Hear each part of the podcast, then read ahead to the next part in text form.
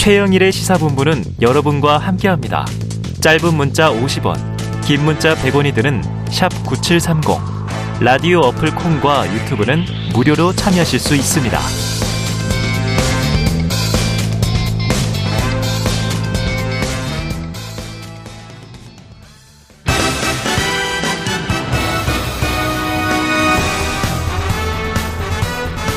네, 자, 정치권의 발빠른 소식과 깊이 있는 해설을 들어보는 오늘 각설하고 시즌2. 자, 이현주 전 국민의힘 의원님, 또 현근택 민주연구원 부원장님 두 분 오셨습니다. 어서 오세요. 네, 안녕하세요. 네, 아, 각설하고 시즌2라고 했는데 시그널을 들어보니까 오늘은 여의도 중계석. 네. 왜냐면 목요일이 원래 각설하고 시즌2인데 이번 주 월요일에 했거든요. 네, 두 분은 다 이제 캐스터와 해설위원, 제가 캐스터죠.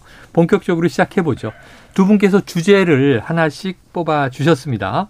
자, 현근택 부원장께서 뽑아오신 주제, 한동훈 독직 폭행 무죄. 아까 일부에서 짧게만 전해드렸는데요. 네네. 자, 어떤 의미로 뽑으신 거예요? 뭐 아시겠지만 이제 대법원에서 무죄 판결을 선고했는데, 네.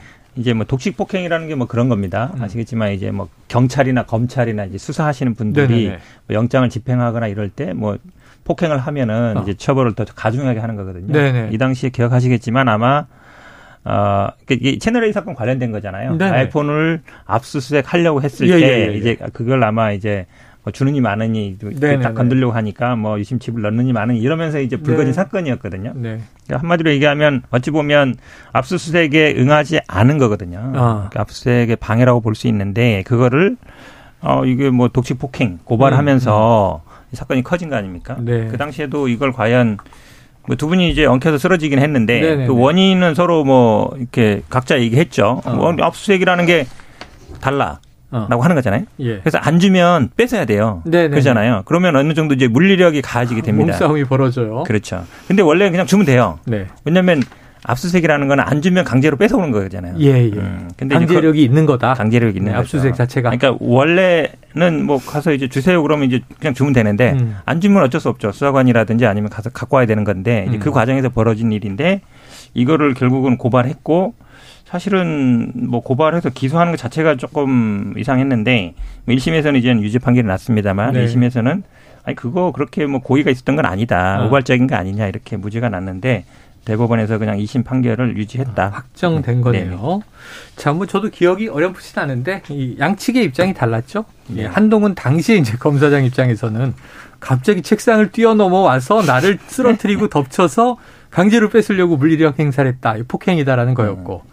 정진웅 검사 쪽에서 보면은 아니 비번을 뭐 이렇게 하고 갑자기 뭔가 조작하려고 해서 이 내용을 삭제하려는 것 아닌가 하고 뺏으려고 했더니 팔을 뒤로 빼서 몸이 엉켜서 엎치락 뒤치락 하다가 같이 쓰러졌다라는 얘기였고 자 이걸 어떻게 뭐 이제 재판부가 판단했는지는 모르겠습니다만 자 이현주 의원님 보시기에는요 이게 채널A 사건 수사팀장을 맡았던 이정현 법무연수원 연구위원이 이번 선고에 대해서 권력의 폭력이라고 하면서 한동훈 장관의 사과를 요구했어요.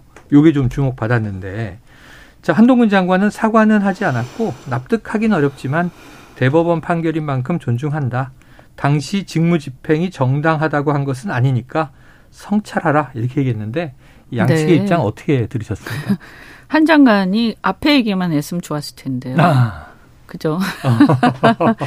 아니 뭐 본인은 이제 이렇게 계속 이제 대립했던 관계니까 뭐 납득한다고 말하기는 어렵겠지만 어쨌든 판결 존중한다 여기까지 얘기했잖아요. 그리고 제가 볼 때는 판결이 나름 합리적으로 내려진 것 같거든요. 그런데 여기서 이제 토를 다셨어요. 근데 직무집행이 정당하다고 한 건 아니니까 성찰하라고. 그래서 이렇게 보면. 이렇게 이분들 그러니까 제가 보면 참, 뭐 저는 변호사 자격은 있지만 이렇게 다른 필드에서 주로 일을 해서 그런지 검찰 쪽에 계신 분들은 정말 한 번도 지기를 지는 걸 용납을 못 하시는구나. 지지 않는다. 네, 그리고 또 항상 상대한테 이렇게 훈계조로 얘기하는구나. 뭐 지금 장관 되셨고 또 정치 얘기도 나오는데. 네. 조금은 이제 말투나 톤 이런 게 좀 바뀌셔야 되지 않나 좀 지도자스럽게요. 네. 리더스럽게 네, 화법으로 리더답게, 바뀌어야 한다. 네, 그럼요. 그래요. 네, 이런 말 할 필요 없죠. 한쪽에서는 사과하라. 네. 그러니까 한쪽은 네. 성찰하라. 뭐 사과하라 하는 것도 네. 그렇고. 예, 예. 네. 양쪽 다. 네. 자, 이 대법원 판결의 의미는 행동 자체가 부적절하긴 했는데 독직 폭행, 이 형사 사건 정도로 볼 것인가? 그 정도는 아니다라는 걸로 이제 해석이 됩니다. 그러면은요, 이 저 현 부원장님. 네. 이 이번 무죄 선고에 대해서 당시 윤석열 검찰총장 시절이죠. 네. 또 한동훈 검사장.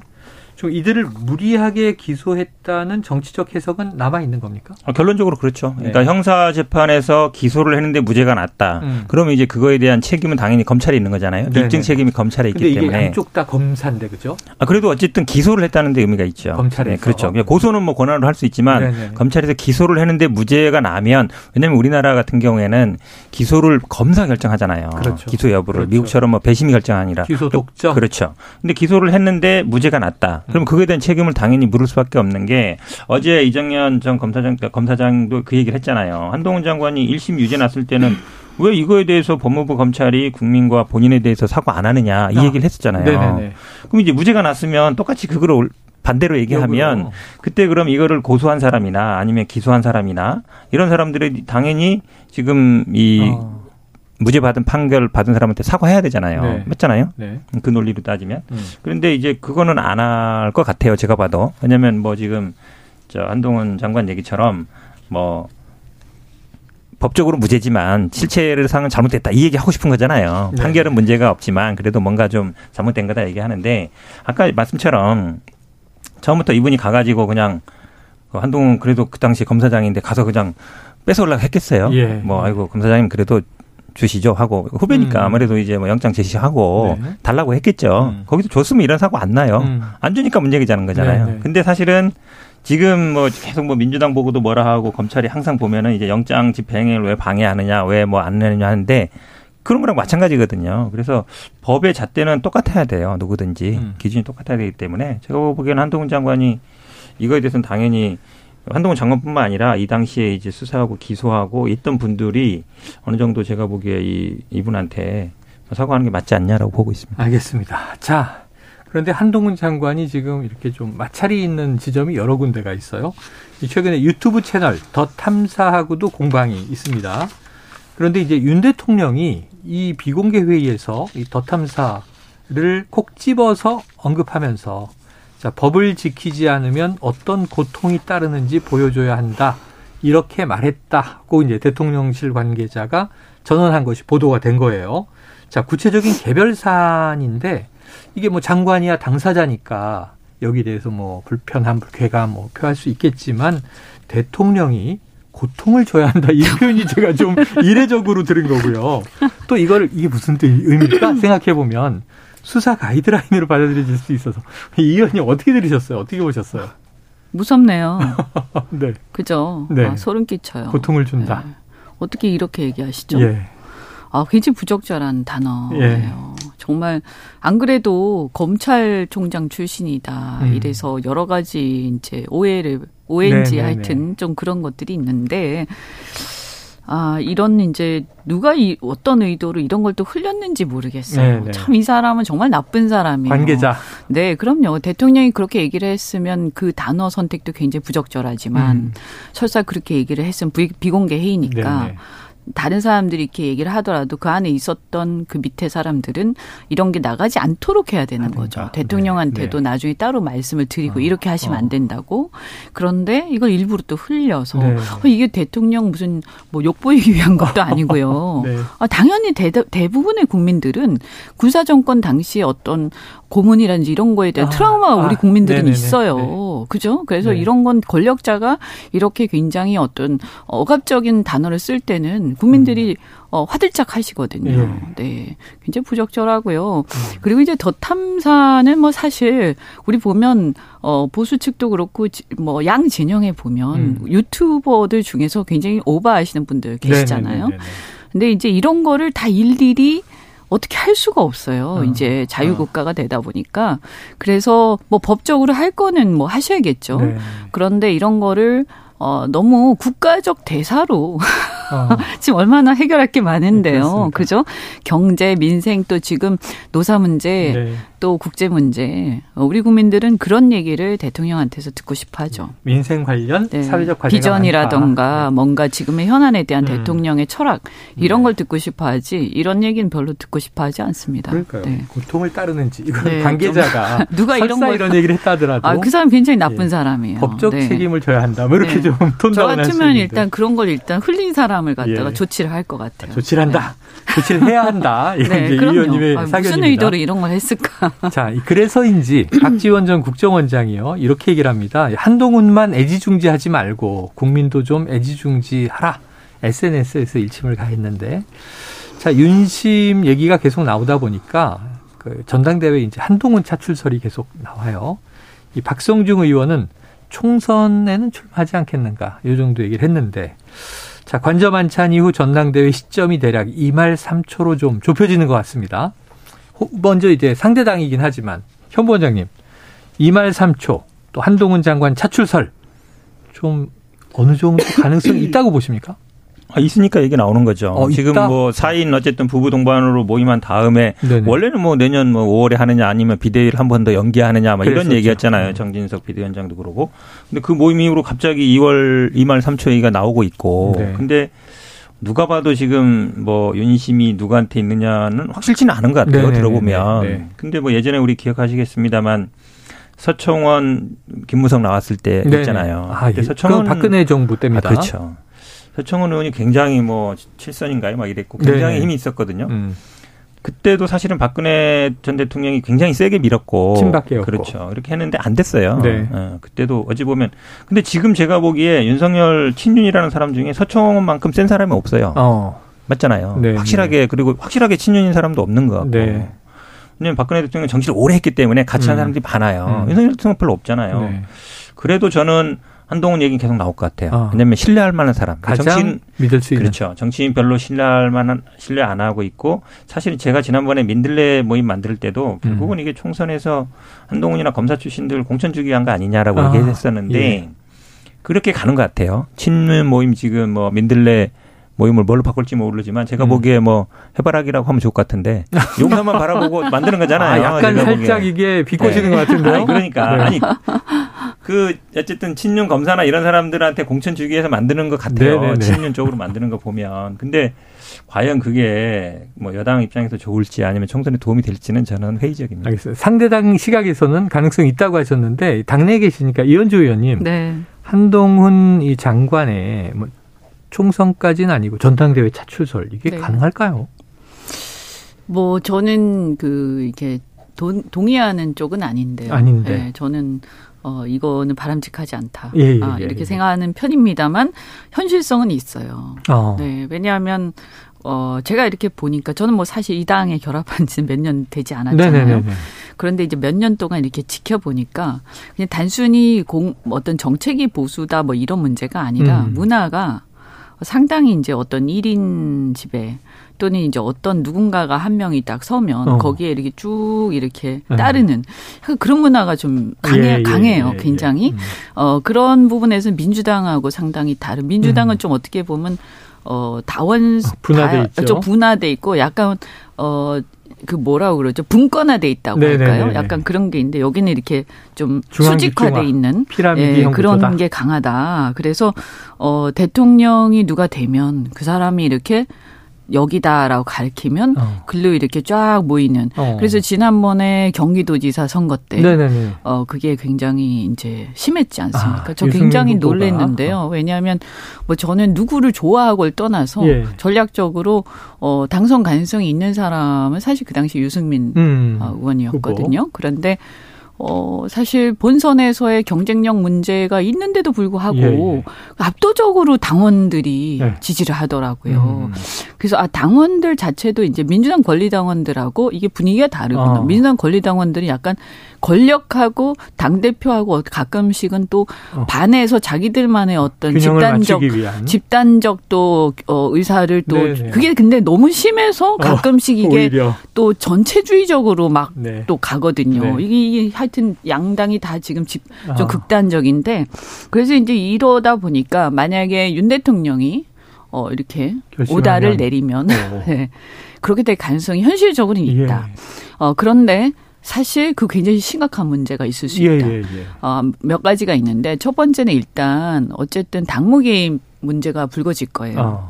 그러니까 결과가 그렇게 되면. 그러면 뭐 다 찬성하는 사람들만 있는 것도 아니고 바깥에서 보는 사람들도 있기 때문에 우리 당 아닌 사람들도 있잖아요. 근데 당무개입 문제는 어쨌든 박근혜 대통령 탄핵 사유 중에 하나였고 이것이 만약 공천까지 연결이 돼서 공천 파동이나 이렇게 연결이 돼버리면 엄청난 큰일이 되는 거죠. 그래서 이 문제를 너무 가십성으로 편하게 얘기하면 안 된다. 아니다. 이런 거고요. 또 하나는 지금 안 그래도 검찰당 예의가 있잖아요. 그 우리는 이제 어쨌든 상권 분립 국가고 자유민주주의 국가인데 자유민주주의의 근본적인 역사적 유래가 뭐냐. 뭐 우리나라에서 나온 건 아니고 서양에서 우리가 차용한 거지만 어쨌든 의회라는 것은 국민들의 대변자. 그래서 권력을 견제하는 쪽이에요. 그럼 당이라는 건 기본적으로 어쨌든 국회의원들을 많이 또 지배를 하고 있고 그렇게 됐을 때 당대표는 국회하고 굉장히 긴밀하단 말이에요. 그러면 이 국회가 이 행정부를 견제하는 쪽이기 때문에 사실은 검찰이라든가 경찰이라든가 이런 권력 집단 출신들은 거기 오래 계시면요. 이 권력을 자꾸 지키는 쪽으로 자기도 모르게 움직이게 돼요. 근데 국회의 원래 권능은 어디서 나오냐면 국민을 대변해서 권력 견제하는 역할을 하라고 보내놓은 거거든요. 그래서 이게 작동이 안 되는 거예요. 사실은 그런 의미에서 국민들의 주권을 실현하는데 방해가 돼요. 그래서 이거는 저는 우리 국민이 그런 정도는 민주화 과정에서 좀 체득하고 있다. 이렇게 쭉 정리된 건 아니지만 그래서 검찰당이 된다 이렇게 되면 굉장히 우리 당이 좀 어려워질 수가 있어요.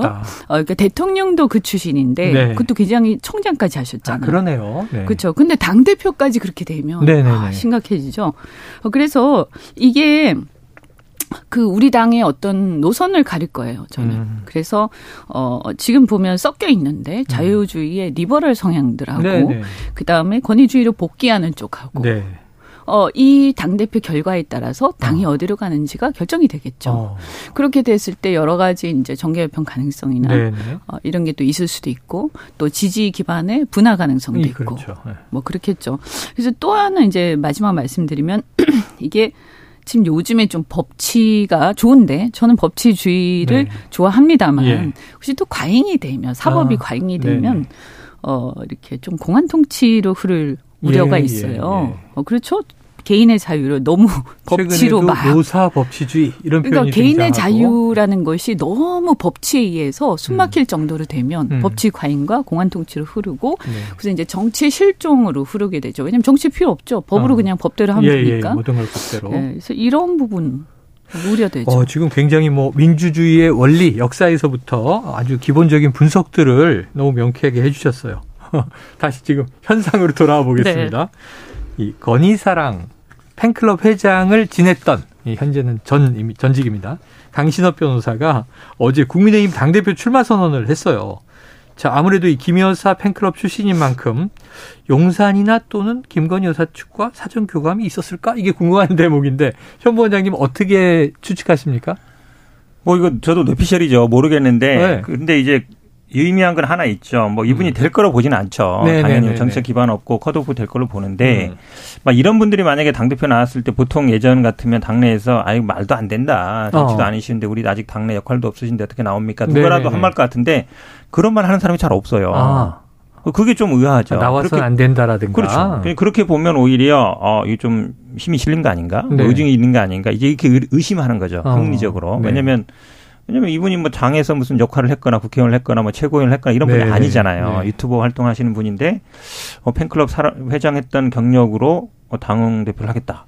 근데 반대는 다 안 해. 그럼 이게 혹시 반대하면은 지금 건희사랑이나 김건희 여사한테 찍히는 거 아니냐 이렇게 생각할 수도 있는 거란 말이에요. 그러니까 약간 그렇게 눈치 보는 것 같아요. 지금. 강 변호사가 이렇게 그랬어요. 제가 돼야만 윤 대통령이 이승만 박정희 전 대통령처럼 더 나아가 세종대왕과 이순신 장군처럼 영웅의 반열에 오를 수 있다. 훗날 광화문 광장에 윤 대통령 동상이 서게 할 것이다. 이런 얘기를 했는데 혹시 이 교감 문제 아니 예를 들면 우리가 자가발전이라고 정치권에서 얘기하는데 뭐 자신의 야망을 가지고 나올 수 있죠 누구나. 그런데 이 교감이나 왜 제지하지 않는가 여기에 지금 현 부원장이 방점을 주셨으니까 모르시죠 사실은 교감이 있었는지. 모르죠. 그리고 만약에 뭐 있었다 하더라도 그게 진지한 교감이겠어요. 아. 네. 그냥 격려 차원에? 그 정도로 이렇게 어떤 정치적, 아무리 정치 경험이 없다고 그래도 설마 그 정도겠습니까? 저는 그렇진 않을 거라고 보는데, 또 당사자가 뭐 이렇게 좀 파는 걸 수도 있죠. 아, 네. 그렇죠. 네. 오히려. 그게 뭐 그렇게 해서 지지 기반에 이제 또 지지하는 사람들 중에서 약간 극렬 지지자들이 있으니까 또 그런 사람들은 또 이게 굉장히 아주 분명하다 이래서 지지할 수도 있는 거고 자기 자유니까요 나오는 거는. 다만 이제 보수가 이렇게 그래도 좀 품격 있고 이렇게 그동안에 많이 인식이 되어 왔었는데 좀 최근 들어서 너무 많이 이것이 깨지고 있는 듯해서 안타깝죠. 자, 또 이제 중요한 이슈들이 있어서 이번에 민주당 이슈로 넘어가 봅니다. 자, 법조 이슈 이제 마지막으로 하나 여쭤볼 텐데요. 대장동 일당이죠. 김만배 씨로부터 뇌물 50억 원을 받은 곽상도 전 의원에 대해서 검찰은 징역 15년, 벌금 50억 원 이렇게 구형을 했습니다. 그리고 25억 원 추징, 이 재판부에 이제 이건 결심한 거죠. 자, 그런데 이제 검찰은 화천대유가 하나은행과 컨소시엄을 구성하는데 박 전 의원이 도움을 줬다 이렇게 보는 것 같습니다. 자, 이 두 분 다 법조인이신데 요즘에 현 부원장님이 재판 많이 하시니까 이거 어떤 의미입니까? 15년 구형은? 뭐 저도 사실은 재판 많이 하진 않은데 어쨌든 벌금 그 원래 50억이었는데 세금 빼고 받은 게 25억이니까 이 추징은 실제로 받은 돈만 한 거 같고. 실제는 그렇죠. 근데 이제 결국은 이게 뇌물죄였거든요. 그러다 보니까 이제. 하나은행 컨소시엄 구성하는데 뭔가 도움을 줬지 않느냐. 이게 대가관계로 하는 건데 이 부분이 제가 보기에는 아마 쟁점이에요. 되게 쉽지 않은 걸로 같아요. 입증하기가. 그렇죠. 왜냐하면 형식은 어쨌든 퇴직금 형식으로 줬거든요. 그러니까 뭐 어쨌든 그걸 피하기 위해서. 왜냐하면 이분만 받은 게 아니라 지금 50억 클럽이라는 게 한 6명 정도잖아요. 이름은, 그렇죠. 그 녹취록에도 보면 320억이 나오고 그러니까 6명 플러스 알파인데 그중에 이제 한 분이었단 말이죠. 근데 뭐 뇌물 당연히 뭐 25억이기 때문에 15년 정도 구형이 되는데 저는 요게 사실은 조금 많은 분들이 법조계에서 관심을 가는 게 왜냐면 남욱 변호사가 굉장히 최근에 진술을 많이 바꿨어요. 많이 바꿨는데 여기서도 사실은 그래서 이제 진술에 신빙성이 없다 이 얘기 굉장히 많이 나왔거든요. 왜냐하면 갑자기 회유받은 거 아니냐. 들어올 때도 뭐 봐준다고 했다. 그다음에 뭐 내가 불구속, 그다음에 불기소 해주기로 했는데 뭐 반발했다 이런 얘기 나오는 거 보면 과연 이게 또 어쨌든 돈을 준 사람은 김만배 씨인데 근데 어떻게 판결을 날지가 굉장히 관심사인데 결국은 핵심은 이 대가관계를 증명하느냐 못하느냐 거기서 날 것 같아요. 자, 이거 재판을 지켜봐야겠습니다. 구형까지는 됐으니까 이제. 마지막 판결 남아 있습니다. 뭐 갈 길은 더 있죠. 1심이니까요. 자, 이제 이슈를 바꿔보겠습니다. 지금 이게 사회적 큰 논란인데요. 이거 이현주 의원님께 저희 제작진이 어제 의원님께 사전 취재를 하다가 크나큰 감명을 받은 것 같아요.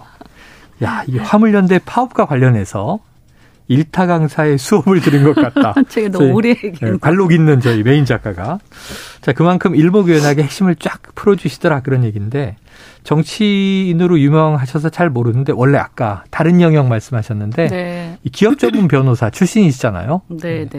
기업 자, 사실 그래서 변호사 자격 가진 기업인이죠. 네. 그리고 또 이제 중기부 장관 하마평에도 오르셨으니까 전문 영역은 산업자원 쪽 아닌가, 산업통상 쪽 아닌가 싶은데 자, 이전 의원께서 보시는 이번 화물연대 파업의 본질 어떤 건가요?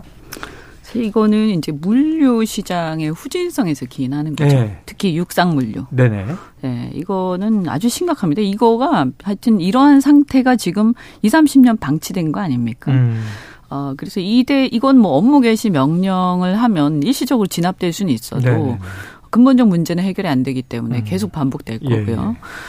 사실은 이 상태는 지속 가능하지 않아요. 근데 이거를 우리 이제 정치권이라든가 정권을 잡는 쪽에서 돌아가면서 이제 5년씩 이렇게 하긴 하지만 정치 투쟁, 권력 투쟁을 주로 하고 어떤 이런 구조적 문제, 특히 최근에 보면 여러 가지 이 어떤 시스템들이 70년대, 80년대에 만들어졌던, 구축되었던 시스템이 그대로 있고 우리 현재의 상황에 맞춰서 업그레이드 내지는 새로운 질서가 구축이 안 돼 있는 상태잖아요. 대표적 케이스죠, 이게. 그래서 이분들이 이제 사실 제가 볼 때 안전운임제, 운임을 갖다 고정하자. 이것은 사실 원칙적인 시장에 반하고 더군다나 화물연대를 비롯해서 민노총의 어떤 행태들은 굉장히 우리 국민들이 봤을 때는 너무 이기적이다. 집단 이기주의다. 이렇게 비판할 수도 있어요.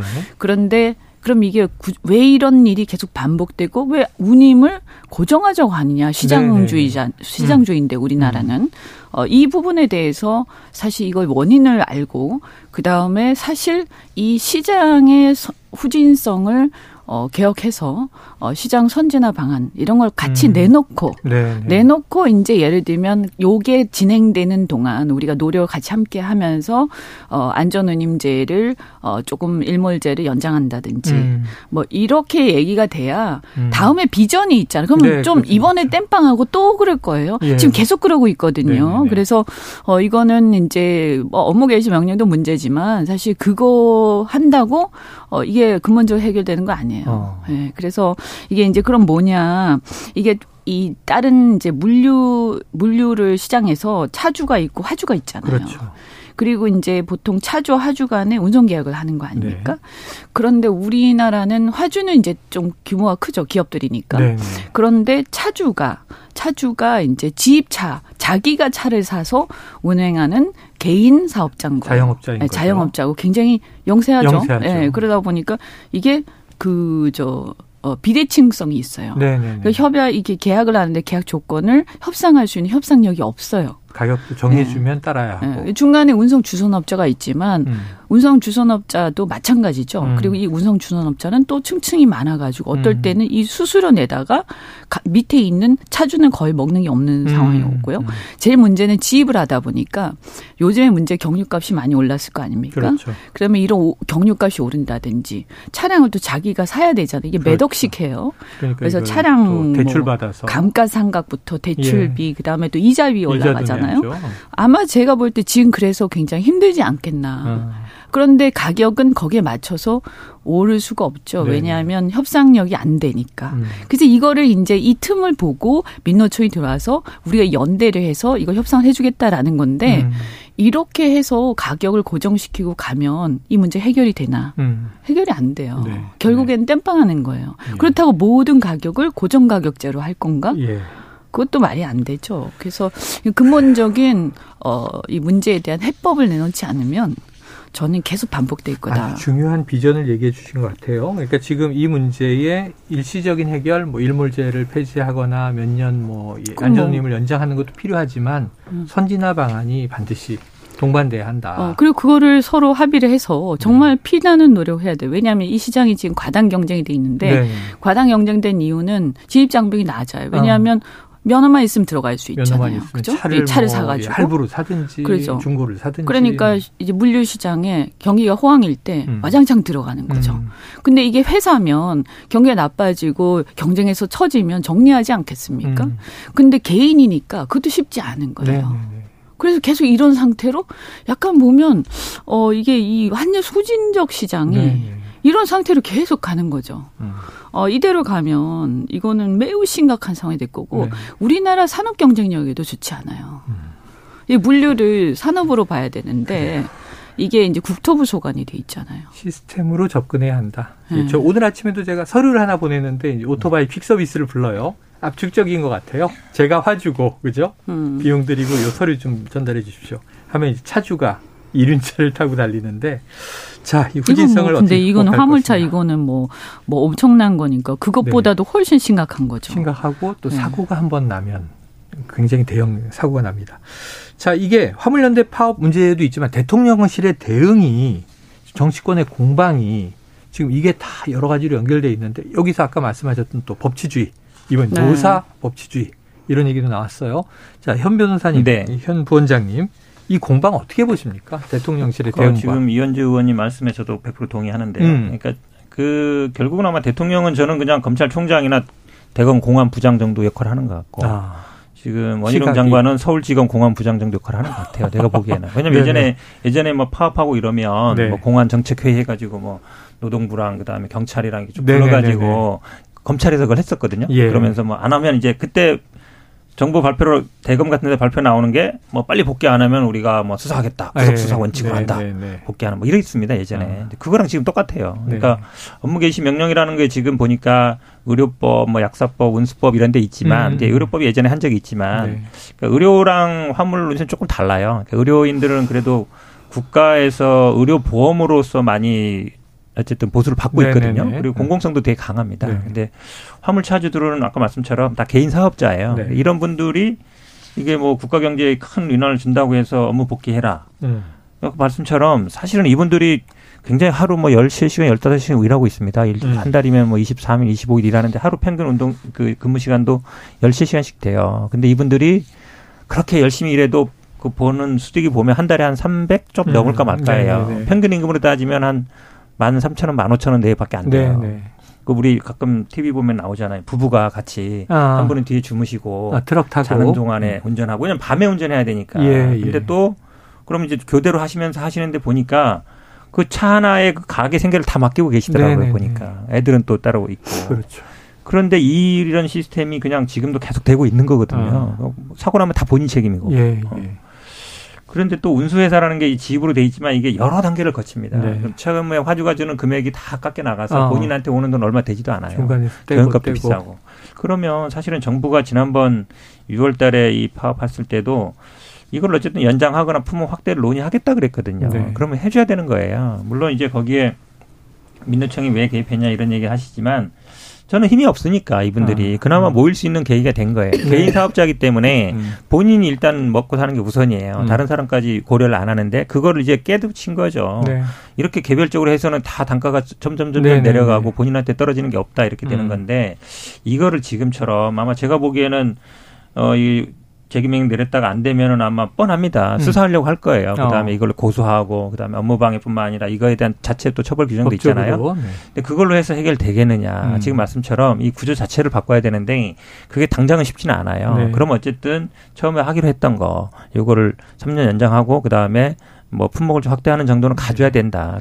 그래야 이게 좀 구조가 변할 수 있는 계기가 되지 않을까 이렇게 봅니다. 끝이 아니라 시간을 벌고 이제 산업구조를 선진화하기 위한 노력을 해야 되겠죠. 그런데 그걸로 끝나면 안 되는 거죠. 네. 뭐 저는 품목 확대는 사실 개인적으로는 별로 찬성하지는 않지만 어쨌든 일시적으로는 네. 조금 더 연장할 수밖에 없는 상황이 됐고요. 이거를 근본적인 해결 방안을 가지고 사실은 당사자들하고 논의를 해가지고 알겠습니다. 이거를 한 중장기 플랜을 만들어야 네. 돼요. 그리고 사실은 물류 기업들이 이걸 직접 고용을 하는데 네. 이게 이제 우리나라 정규직 과보 문제가 또 있지 않습니까? 네. 그러니까 안 하려고 하는 거예요. 알겠습니다. 그래서 이 부분에 어떤 노동 문제도 좀 광범위하게 제가 볼 때는 좀 괜찮은 비정규직의 어떤 그 영역 이런 것들을 우리가 만들어낼 필요가 있는 네. 거죠. 자, 모처럼 이 여의도 중계석 두 분의 정책적인 비전과 이 미래 계획들이 나오고 있는데 시간이 아쉽네요. 여기서 마치고 다음 기회에 정말 이런 좀 이 고품질의 토론을 우리가 이어갔으면 좋겠습니다. 자, 오늘 이현주 전 국민의힘 의원 그리고 현근택 민주연구원 부원장 함께했습니다. 두 분 말씀 고맙습니다. 네, 고맙습니다. 고맙습니다.